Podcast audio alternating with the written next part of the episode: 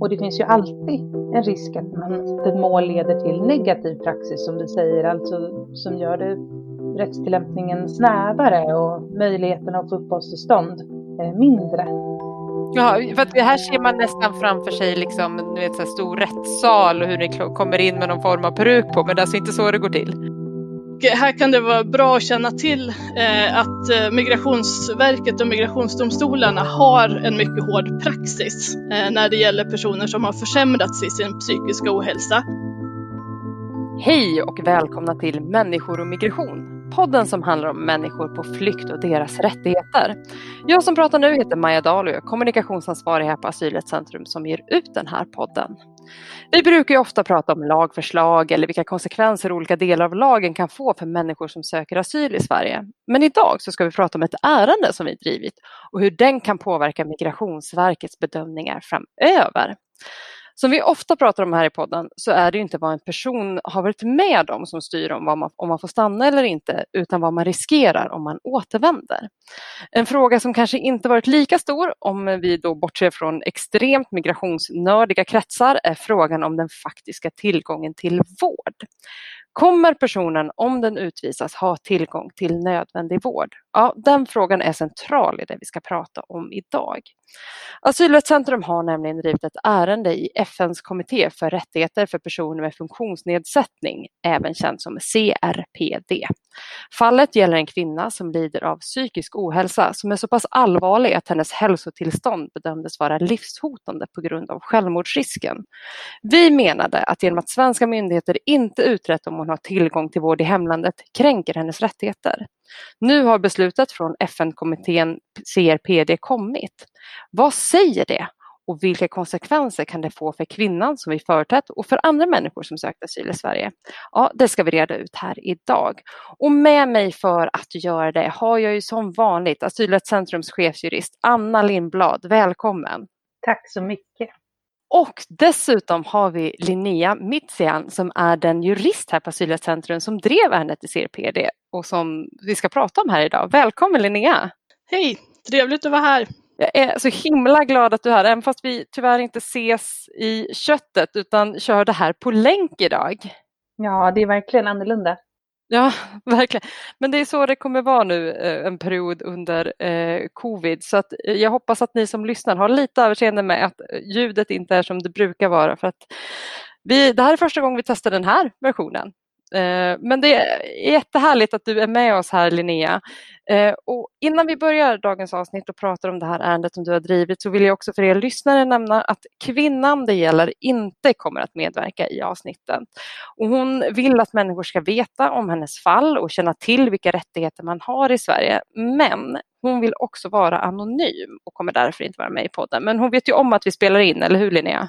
Ja, det gör hon. Ja, men vad bra. Så innan vi börjar prata om det här historiska beslutet och hur det gick till att driva det och hur det påverkar bedömningar i Sverige framöver, så vill jag liksom prata om grunderna om hur vi hamnade här. Linnea, hur kom ärendet till dig och vad var det som hade hänt innan du kom in i processen? Ja, det här ärendet kom eh, till mig som ärenden vanligtvis gör till oss på Asylrättscentrum. Eh, vi har ju en möjlighet att driva enskilda personers asylärenden om vi ser en juridisk möjlighet att få ett negativt beslut ändrat. Eh, och ibland kan det också vara att det är väldigt principiellt viktiga frågor eh, som vi vill driva. Eh, och för att göra den bedömningen så behöver vi titta på de viktigaste handlingarna i ett ärende, som beslut och domar till exempel.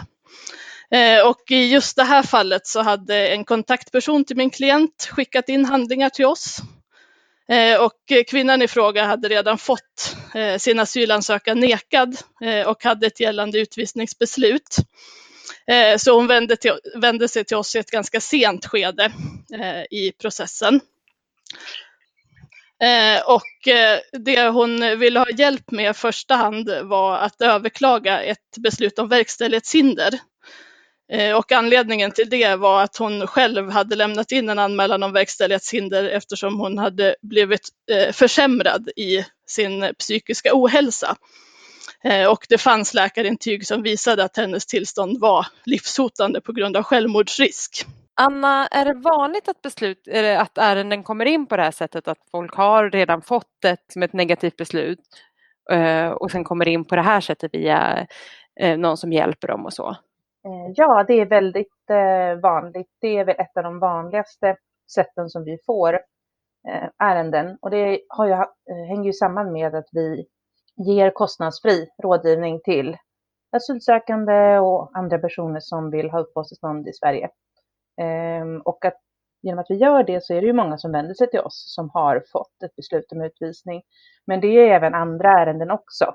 Vi får ju ärenden som börjar från början och avser alla, form, alla delar av uppehållstillståndsprocessen. När, när det här ärendet kom till dig då Linnea, vad, vad gjorde du? Eh, vart börjar man när det kommer in ett sånt här ärende?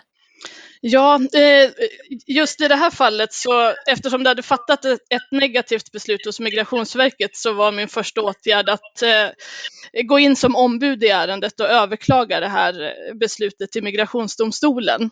Eh, och här kan det vara bra att känna till att Migrationsverket och migrationsdomstolarna har en mycket hård praxis när det gäller personer som har försämrats i sin psykiska ohälsa. Som min klient vad, vad betyder det? Jo, alltså det betyder att alltså det, det, finns ett gammalt avgörande från Migrationsöverdomstolen från 2007 eh, som uttalar sig just om psykisk ohälsa och självmordsrisk. Eh, och där uttalar man att man inte ser, alltså eh, den typen av psykisk ohälsa som eh, kommer eller försämras eh, efter ett negativt beslut i en asylprocess som lika allvarlig det ser jag mer, mer som eh, alltså kopplat till eh, desperation eller besvikelse över processen. Eh, och det här ser vi till viss del har tolkats så att i princip all psykisk ohälsa som har förvärrats efter ett negativt beslut inte ses så allvarlig. Och det är även i sådana fall där till exempel som i det här fallet fanns läkarintyg som säger att hälsotillståndet de facto är livshotande. Eh, så, så det är väl liksom det, den processen som vi har sett. Ja, och det där har ju ställt till, det avgörandet från Migrationsöverdomstolen har ju gjort det svårt att driva de här ärendena, för att det är väldigt svårt att veta vad som är psykisk ohälsa som beror på en diagnos eller kanske posttraumatisk stress och vad är det som mer kan kopplas samman med besvikelse och desperation över att man får ett nej istället för ett ja på sin ansökan. Eh, och, och, sen så, så eh, har vi väl också eh, uppfattat att eh, den, det här avgörandet inte riktigt går i linje med senare praxis från internationella fora, eh, till exempel Europadomstolen och EU-domstolen. Eh, eftersom på senare år, även om det även där är hård eh, praxis när det gäller hälsotillstånd och möjligheten att få uppehållstillstånd, Eh, så har på senare tid fokus varit mer på den faktiska risken vid ett återvändande och den faktiska tillgången till vård eh, för allvarliga sjukdomstillstånd. Eh, och det, vi har inte riktigt uppfattat att det har fått riktigt så mycket genomslagskraft i svensk praxis som vi, hade, som vi har hoppats på. Jag tänker att vi kommer komma in mer på det här med faktisk tillgång till vård senare, men jag skulle vilja stanna här vid de, de processer som du då inledde, eh, Linnea. Kan du, kan du fortsätta berätta om vad, vad gjorde du? Ja, jag överklagade ju till Migrationsdomstolen eh, i första hand eh, och eh, där så anförde jag precis eh, det här, att man måste titta på just den Eh, Eh, faktiska risken eh, för hennes liv. Eh, och kom in med läkarintyg bland annat som visade det ännu tydligare.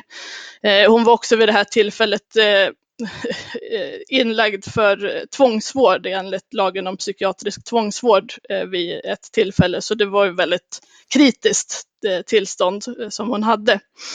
Eh, men tyvärr så räckte det inte för ett eh, positivt beslut hos migrationsdomstolen, eh, utan sedan så när det kom negativt beslut där så överklagade jag till Migrationsöverdomstolen. Eh, och eh, eftersom det krävs prövningstillstånd för att få upp ett ärende i Migrationsöverdomstolen så var det just de här, den ändrade praxisen från bland annat Europadomstolen som jag tog upp som skäl där också. Men tyvärr så meddelades inte prövningstillstånd. Och vad gjorde du då? Hur går man vidare efter att få sådana besked? Ja, alltså där vanligtvis så, så stannar det ju där.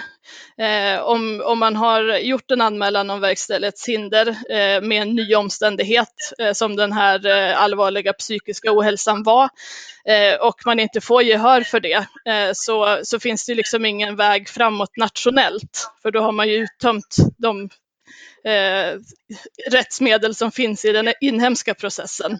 Men sen valde ju du då, i och med att du säger nu att, att då finns det ingenting att göra internationellt eller nationellt, att man har uttömt de vägar som finns nationellt, valde ni att gå internationellt. Och det här vet jag Anna, att du som chefsjurist ofta kommer in i processen när man ska välja att gå den vägen, för att det är känsligt att driva ärenden internationellt. Vad gör ni för avvägningar innan, innan ni beslutar att ta vidare ärendet så? Vad måste man tänka på Anna? Ja, men så så är det ju absolut och vi får ofta frågan om att ta ett ärende vidare eh, nationellt. Eh, det skulle jag säga, den frågan ställs i kanske en majoritet av de ärenden som kommer in till oss och vi säger ju oftast nej. Eh, men det finns en eh, utbredd uppfattning om att internationella domstolar är snällare eller ja, godare än svenska myndigheter och domstolar, men, men så är det ju inte. För Sverige är bundna att följa internationella konventioner som vi har tillträtt och det betyder ju att lagar givetvis ska utformas så att de stämmer överens med dem.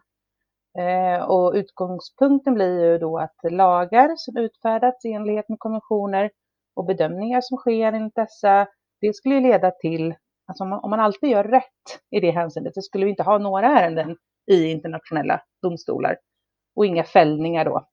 Och fällning, det är det vi kallar det för när man säger att Sverige har brutit mot en konvention. Ehm, utan snarare är det ju så att vår utlänningslagstiftning som vi har och har haft, den är ju mer generös än konventionerna. Vi har till exempel haft en grund, det börjar bli ett tag sedan nu, men som heter politisk humanitära skäl, som var en blandning av politiska skäl och, och humanitära skäl. Eh, och sen den här lagstiftningen som vi har haft fram till den tillfälliga lagen då om synnerligen eller särskilt ömmande omständigheter som är en humanitär grund. Men så här det jag beskrivit nu, det är ju den perfekta juridiska världen. Um, och det finns ju då situationer då ett beslut i ett ärende faktiskt strider enligt vår bedömning mot internationell rätt och det är de som man kan driva vidare internationellt. Och det här innebär ju att man behöver ha bra kunskap kring både nationell och internationell rätt för att Eh, Eh, ta ett ärende vidare till internationella domstolar. Det finns ju också processuella regler och en hel egen då juridik kring hur det är att processa internationellt som man bör eh, känna till. Eh, men rent konkret hur det går till när vi får den här förfrågan, då försöker vi alltid att svara på den. Ifall någon vänder sig till oss och säger eh, kan ni titta på mitt ärende, jag vill driva det här eh, internationellt. Så vi läser ju igenom såklart ärendet och gör den här som sagt rättsliga bedömningen utifrån vår kunskap på området. Eh, så tittar man ju på ifall det är ett lämpligt ärende att driva. Och då kan man ju titta på själva omständigheterna i ärendet. Man vill gärna ta ett ganska rent och tydligt ärende. Och vad är det då? Ja, man kanske tittar på ifall det finns problematik kring identiteten, hur det ser ut i förhållande till trovärdighetsbedömningar som är gjort och så vidare. Men sen det som jag tycker nog är, är viktigast i den här bedömningen, det är ju att titta på, är det lämpligt för just den här sökande? För det får ju konsekvenser för den personen. Eh, dels så är det ju mycket förhoppningar som ligger i en sån ansökan. Eh, och eh, om det blir en process som tas upp så är den väldigt lång och utdragen innan det kommer eh, ett svar. Och eh, skulle ärendet tas upp och det blir ett nej, då är det väldigt svårt för den personen sen att få ett uppehållstillstånd. Det är min erfarenhet, för då har man ju fått nej från en internationell eh, domstol. Och eh, Kan det påverka även andra ärenden om, om det blir ett nej? Det var det sista jag tänkte säga. Att, eh, man påverkar ju alltid när man driver ärenden så påverkar man ju praxis. Alltså hur eh, domstolar ska döma i andra ärenden. Så det måste man ju alltid ha med i sin, eh, i sin bedömning.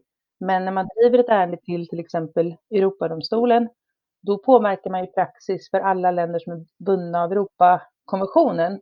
Och det finns ju alltid en risk att man leder, att, att ett mål leder till negativ praxis som vi säger, alltså som gör det rättstillämpningen snävare och möjligheten att få uppehållstillstånd, eh, att de blir eh, mindre om man driver ett ärende. Så allt det här måste man ha med sig när man bedömer ska man driva ärendet vidare. Någonting annat som kan vara viktigt att känna till just när det gäller frågan eh, att ta sig internationellt eller inte eh, är att alla internationella organ, i alla fall som jag känner till, eh, kräver att man har uttömt möjligheterna nationellt. Eh, så, så, för att kunna komma till internationella forum så är det väldigt viktigt att man har överklagat negativa beslut hela vägen upp till Migrationsöverdomstolen. Eh, för annars finns det en risk att, eh, att det, den internationella domstolen avvisar klagomålet på formella grunder.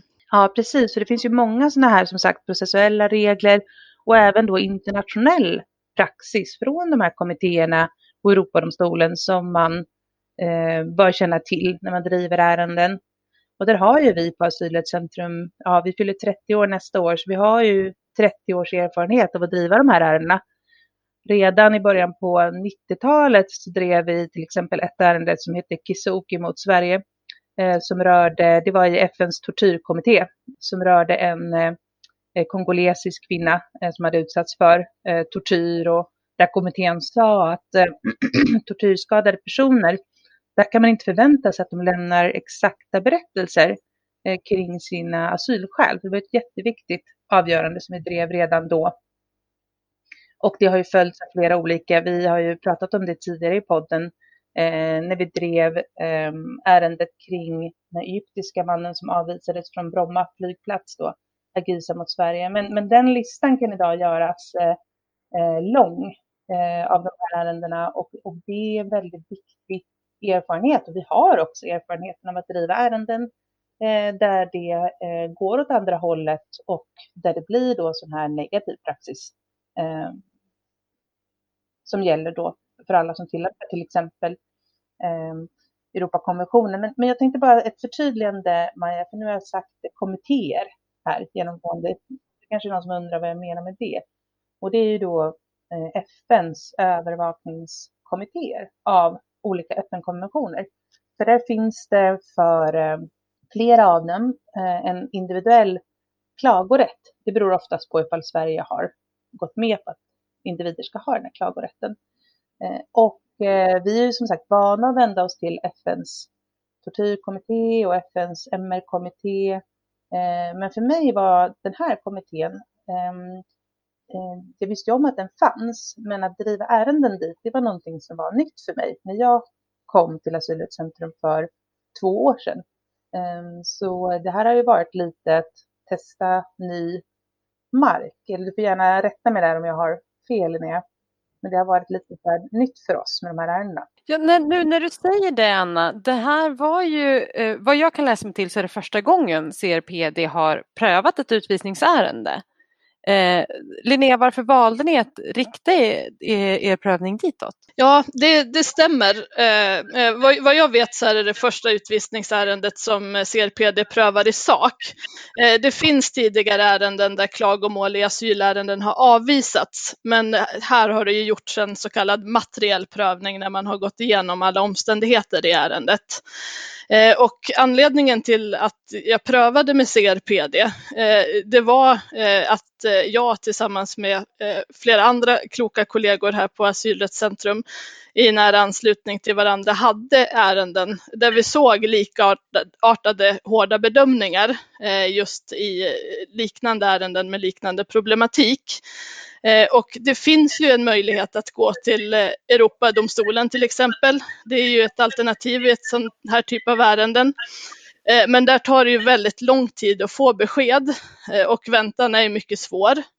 Eh, och inte minst för personer med den typen av problematik som min klient har. Och eftersom vi ändå ser att alltså CRPD är ju specialistforum när det gäller funktionsnedsattas rättigheter. Och det här gäller ju personer med psykiska funktionsnedsättningar. Eh, så tänkte vi att det kan vara värt ett försök eh, att testa och se helt enkelt. Ibland eh, måste man försöka pröva nya vägar framåt för att se vad som funkar eller inte. Ah, vad intressant. Men vad hände då när CRPD valde att ta upp ärendet? Alltså hur går själva processen till? Ja, alltså själva klagomålet lämnas ju in skriftligen på eh, engelska. Eh, så. Eh, så efter att jag hade lämnat in klagomålet, eh, och det är en skriftlig process, det kan ju vara bra att, att känna till också. Ja, för att här ser man nästan framför sig liksom, ni vet, så stor rättssal och hur ni kommer in med någon form av peruk på, men det är alltså inte så det går till? Nej, fullt så spännande är det faktiskt inte. Eh, men väldigt spännande för en juristnörd som mig förstås, men, eh, men kanske inte så spännande för gemene man. Eh, men eh, alltså, det, det, första som hände var att eh, CRPD beslutade att eh, tillfälligt stoppa, alltså inhibera utvisningen. Eh, och det var efter att jag hade yrkat på eh, inhibition Eh, och det här var väl upp för ungefär ett och ett halvt år sedan. Eh, för som, precis som Anna säger så tar det ju lång tid att få besked eh, om man vänder sig internationellt. Eh, och så även här. Eh, efter det här beslutet om inhibition eh, så dröjde det en god stund eh, innan CRPD anmodade staten att yttra sig över klagomålet. Eh, och jag fick yttra mig eh, över statens yttrande under våren 2020. Eh, och sen har vi väntat på besked. Så det har ju varit en skriftlig process som har tagit sin lilla tid. Och ändå är det här ju relativt snabbt för att vara en internationell process. Och anmoda staten, det är alltså juristspråk för att man ber dem skriva vad de menar? Ja, precis. Och det tycker jag är en jätteviktig poäng att, att lyfta upp just att det här är en relativt snabb internationell process. Min erfarenhet från när jag drev internationella processer eh, tidigare, det är ju just att det här inhibitionsbeslutet kommer ganska snabbt och det får ju ett enormt symbolvärde för eh, den sökande, för det betyder ju att eh, eh då stoppar Migrationsverket också. Eh, det finns en bestämmelse, jag tror att det är 1212 i utlänningslagen, titta på Linnea här på digitala skärmen, som säger då att har ett internationellt organ inhiberat, då ska Migrationsverket fatta ett beslut. Och då betyder det att personen som kanske har varit utan rättigheter länge och i de här fallet såklart också har ett stort behov av vård, eh, skrivs in igen och har rätt till eh, LMA eh, och får en annan livssituation. Och eh, också att det är ett internationellt organ som faktiskt har stoppat min utvisning. Det känns ju väldigt stort eh, för det som beslutet gäller.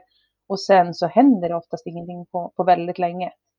Och den situationen är ganska utmanande för en som ombud att eh, förklara och, och stötta upp i samtal. För oftast har man inte så mycket mer att berätta än att det inte har hänt någonting mer i ditt ärende. Nej, och, och, där kan jag verkligen också flika in att eh, den här väntan har ju varit väldigt påfrestande för min eh, klient eh, förstås. Eh, efter den eh, inledande lättnaden då med att eh, utvisningen stoppades eh, till den här långa väntan och inte veta vad som händer. Så, så det är ju en påfrestning det också.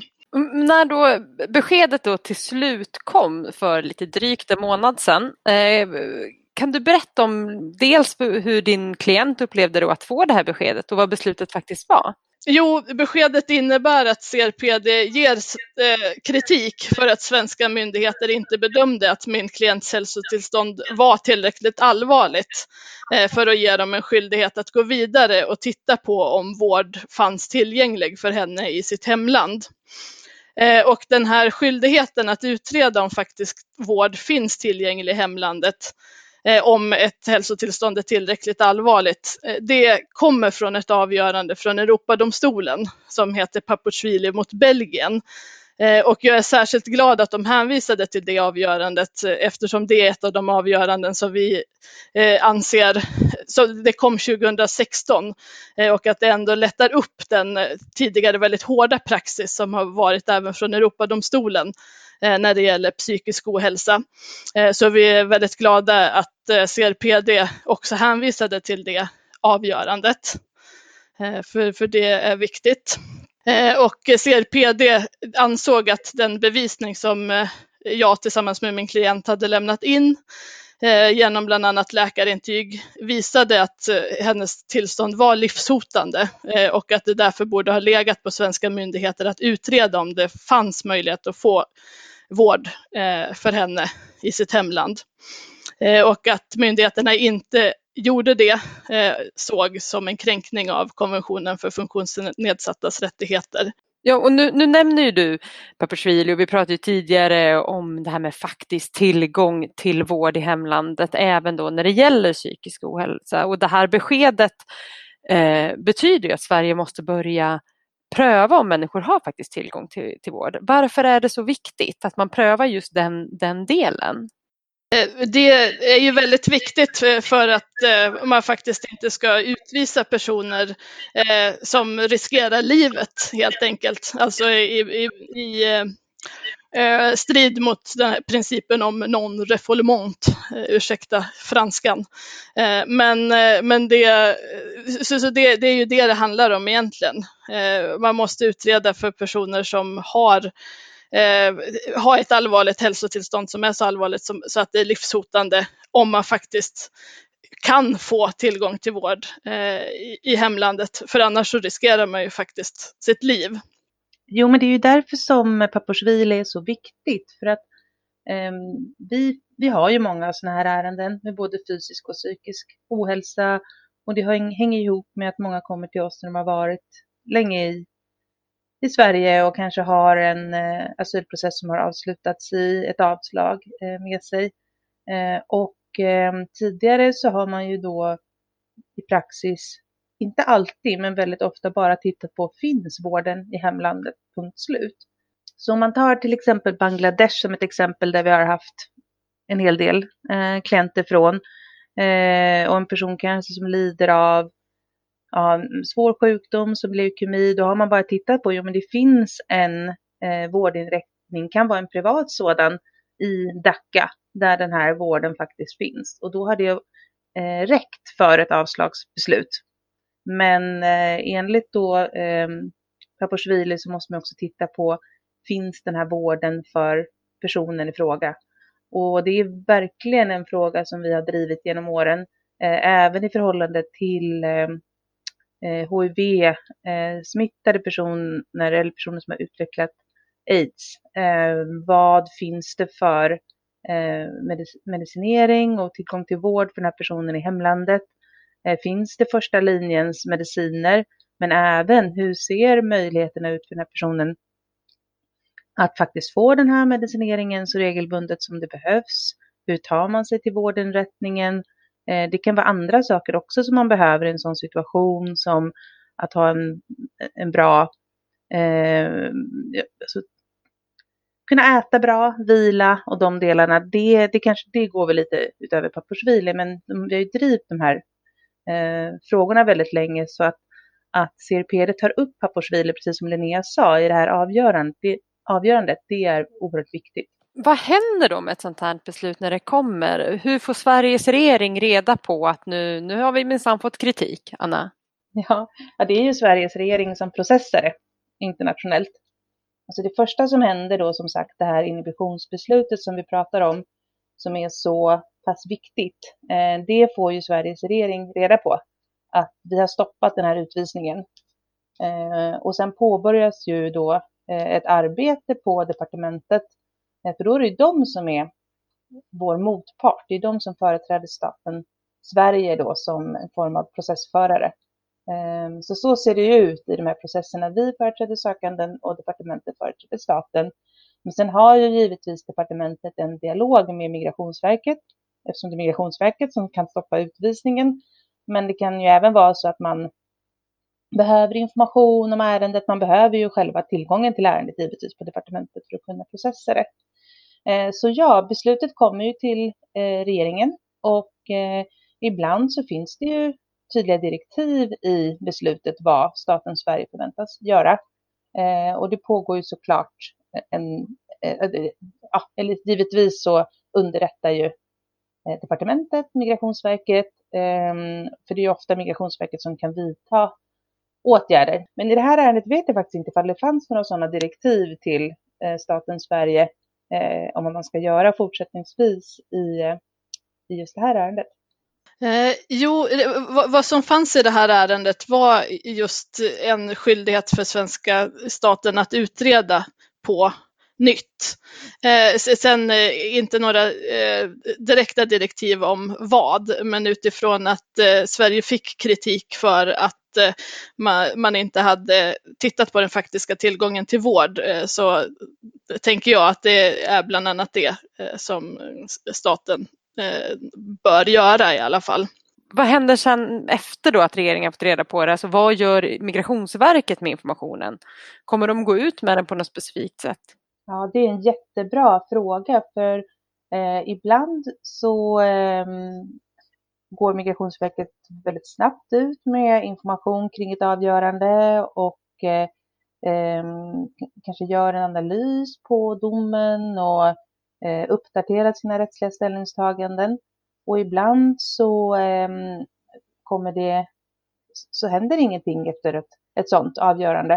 Eh, där vi kanske tycker att det borde ha blivit Eh, mer uppdateringar och eh, analyser kring ett ärende. Ett sånt är JK, ehm, ett, ett mål från Europadomstolen som, som vi tycker borde påverka bevisbördan, eh, hur man bedömer bevisbördan i de här ärendena.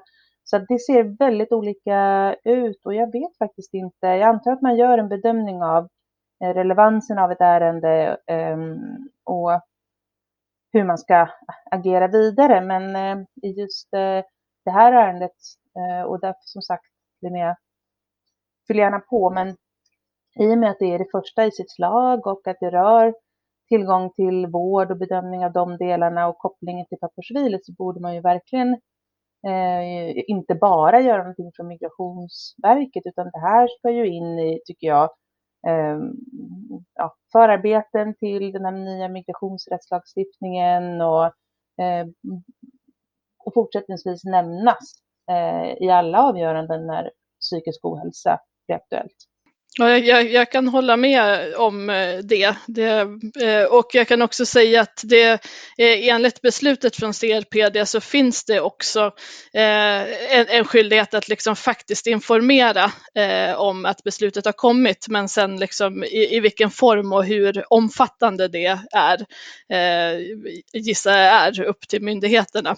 Så det vet vi ju inte alls, precis som Anna säger. Så ja, det får vi nog vänta och se vad, vad det blir av det. Ja, och, och sen också framför allt det avgörande också kommer leda till, det är ju att vi jurister som företräder de sökande kommer ju åberopa det här. Men hur får de andra juristerna då som har möjlighet att åberopa det här, eh, hur, hur, får de reda på att, på att ett sånt här beslut har kommit och att den här eh, faktiskt då praxisändringen också kan komma till? Genom podden. Så skicka den till era juristvänner, är det du säger? Men det finns alltså ingen skyldighet hos Migrationsverket att eh, kontakta ombud runt om i Sverige och säga nu minsann kan ni begära att man tittar på den faktiska tillgången till vård när det gäller psykisk ohälsa? Nej, det gör det inte, utan det är ju liksom som eh, expertmyndighet så ska ju Migrationsverket hålla sig uppdaterad på all rättsutveckling, nationell som internationell och analysera den och, och ta med den i sina bedömningar. Men det finns inte någon sån skyldighet att, eh, att gå ut med den individuella ärenden på det sättet. Vi ska ju få en ny migrationslagstiftning i Sverige. Du, eh, Linnea, sitter ju bland annat nu och svarar på den remiss som har skickats ut med de här förslagen. Eh, och ett område som man har diskuterat ganska mycket handlar ju liksom om de eh, humanitära skälen, om Sverige ska ge uppehållstillstånd på humanitära skäl. Som jag fattar så innefattas ju då den här faktiska tillgången till vård inom då humanitära skäl. Kan det vara så att det här beslutet faktiskt påverkar hur de humanitära skälen måste se ut i Sverige framöver? Ja, vi, vi, får väl se vad, vad det får för konsekvenser. Eh, rent lagstiftningsmässigt eh, eh, så, så, tror jag kanske inte att det kommer att ha så stor påverkan eh, eftersom i det förslag som ligger nu till humanitära skäl, alltså synnerligen ömmande omständigheter, eh, så är alltså en, enligt gamla förarbetesuttalande också liksom hur lagtexten är utformad, eh, en persons hälsotillstånd en omständighet som ska beaktas redan som det ser ut nu. Eh, men vad avgörandet kan komma och eh, ha betydelse, det är ju eh, när det gäller vilken allvarlighetsgrad som en persons hälsotillstånd måste ha för att myndigheterna ska vara skyldiga att utreda den faktiska tillgången till vård i hemlandet. Eh, och här tycker vi att det här avgörandet bör eh, lyftas i förarbetena och att det också kan behöva utvecklas praxis som är mer i linje med eh, alltså de internationella avgöranden som har kommit på det här området på senare år. Avslutningsvis nu då, eh, det här har ju, alltså, det är ju som, som vi har pratat om nu, det är ju både viktigt och det är ett historiskt besked på många sätt och vis. Vad händer nu? Linnea, hur går, hur går du vidare och vad händer med din klient? Ja, eh, alltså eh, processen för min klient eh, fortsätter. Eh, som eh, vi har sagt tidigare så innebär ju just det här beslutet inte att eh, CRPD ansåg att Sverige var skyldiga i sig att bevilja uppehållstillstånd, men däremot att göra en ny prövning. Och ärendet är nu tillbaka hos Migrationsverket och jag har blivit förordnad som offentligt biträde för min klient. Och utredningen där pågår, men än så länge så är inget beslut fattat. Eh, och det är förstås också någonting som, eh, som påverkar min eh, klient. Eh, och eh, eh, det är ju svårt med den ovisshet som trots allt och trots det liksom väldigt positiva i att få ett internationellt avgörande så är det ju fortfarande osäkert vad det kommer att leda till i praktiken för henne. Mm. Hur mår hon idag? Det tror jag många sitter och funderar på nu. Ja, alltså eh, hon eh, har ju även under den här tiden som eh, det här det utvisningsbeslutet har varit eh, inhiberat så har hon mått eh, mycket dåligt eh, i perioder och så. så så det, det är mycket oro nu också, blandat förstås med en, ett visst hopp i nuläget. Men fortfarande en svår situation Eh, och osäkerhet. Något som jag tänker att många som sitter och lyssnar nu tycker är lite konstigt är att Sverige kan kritiseras av en FN-kommitté kring ett, en hantering av ett ärende men att det för, i ärendet i sig inte innebär att personen faktiskt får uppehållstillstånd, att det inte behöver betyda det. Anna, hur kan man förklara något sånt? Mm. Nej, men det är ju ehm, också en jätteviktig del att ta med sig när man just pratar om eh, internationella processer.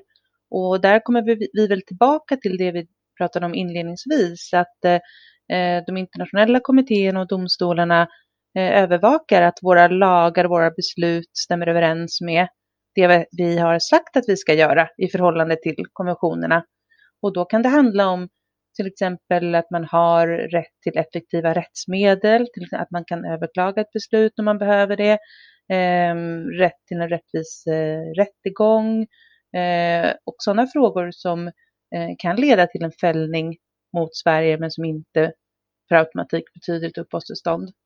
Eh, och det gör ju när vi pratar också om längden på processerna så kan det ju innebära att först så har man ju en lång process, ett par år, i en internationell domstol och sen efter det, då tillkommer en ny nationell process. Det är ju inte alls ovanligt.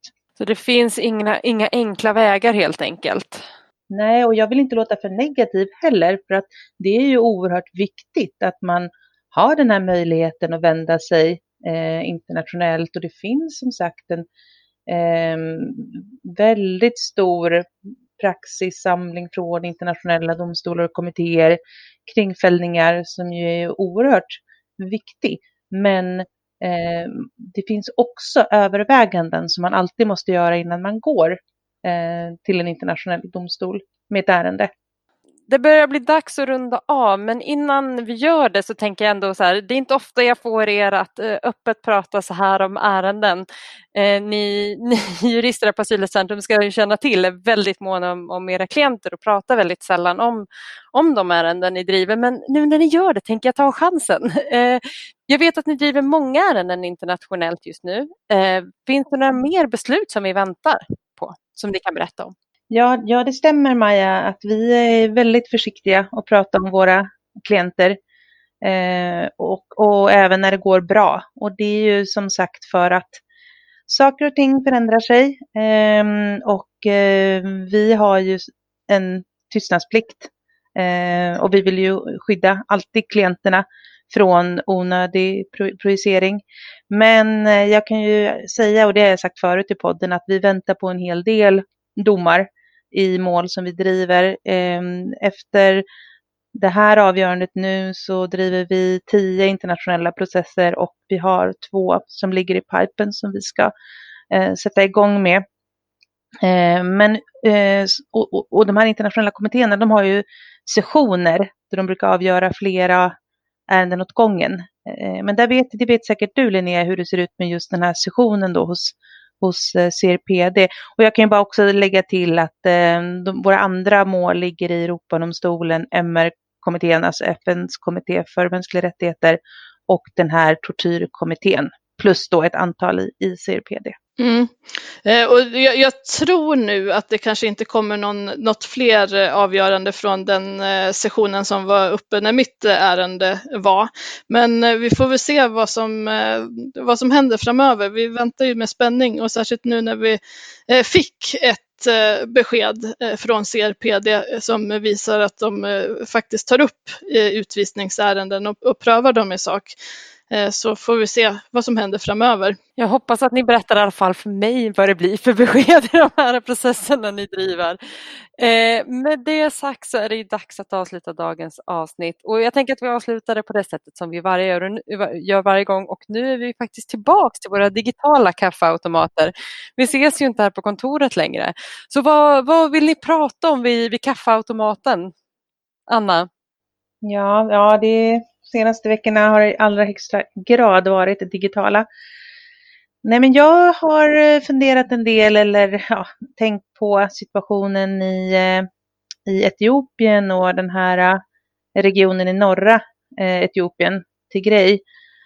För det har ju blivit oerhört oroligt nu i, i Etiopien och det är ju den här presidenten som valdes för två år sedan tror jag det var, Eh, som har varit väldigt progressiv eh, och som i sin tur har gjort att man har sett på situationen i Etiopien på ett mer då eh, positivt sätt från myndigheternas sida, alltså svenska myndigheternas sida i bedömningen.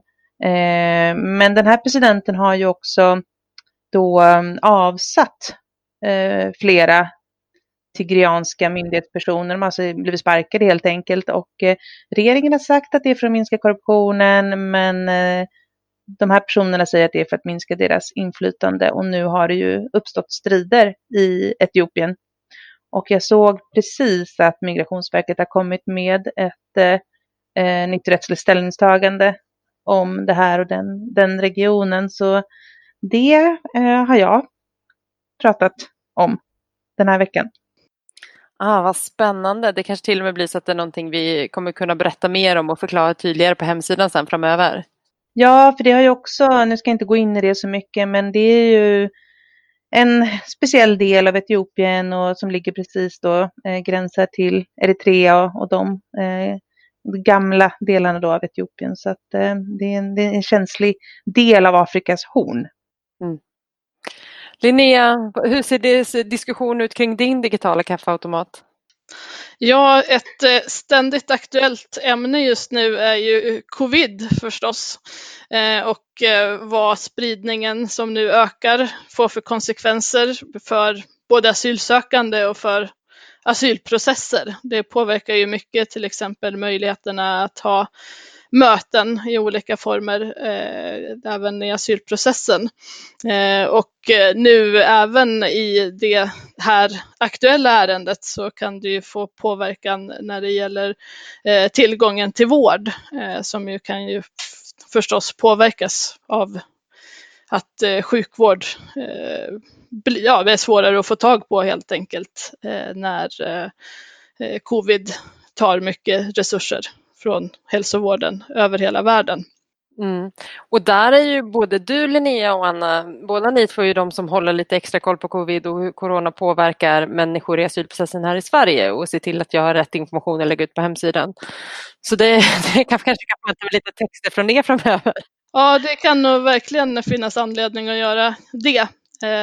Det här är ju ett eh, väldigt föränderligt område som eh, påverkas väldigt mycket av liksom vilka restriktioner ett visst land gör i ett visst läge och när de lättas igen. Så det är föränderlig massa att jobba med helt enkelt. Verkligen, och kopplat till det så vid min kaffeautomat så, eh, så har jag funderat mycket på Dagens Arbete har publicerat en rad artiklar som handlar om gymnasielagen och de som har fått uppehållstillstånd via då för att studera på gymnasiet, då, den så kallade gymnasielagen.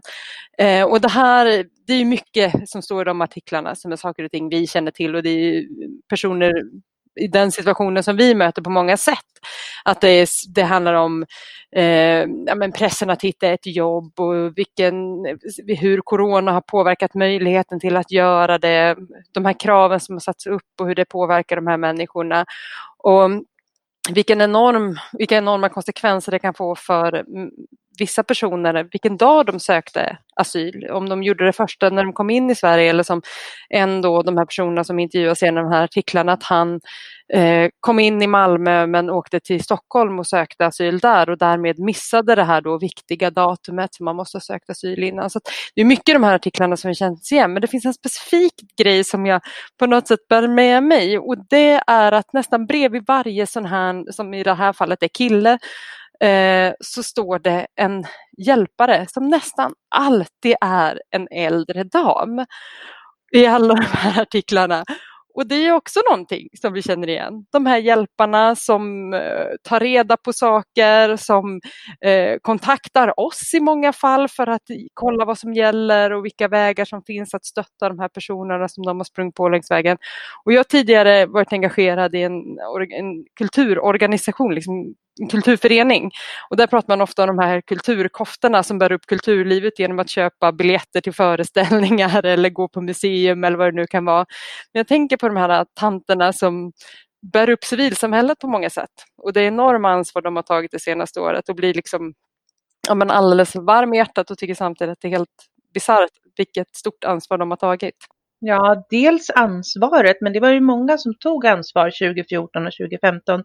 Men uthålligheten är ju helt enastående eh, hos de här som, som då fortfarande har kvar sitt engagemang och, och jobbar vidare. Eh, och som på så många sätt är, är avgörande för att de här eh, personerna har, har det bra idag. Ja, verkligen. Och det är klart att det är annat än bara äldre damer, men många av dem är fasiken äldre damer. Med det sagt så har det blivit dags att avsluta dagens avsnitt. Tusen tack Linnea och Anna för att ni tog er tid att prata om det här ärendet och vad det innebär att driva frågor internationellt. Jag känner mig ganska mycket smartare nu, det tror jag lyssnarna också gör. Tack till dig som har lyssnat. Jag hoppas att du får med dig en hel del i det här avsnittet.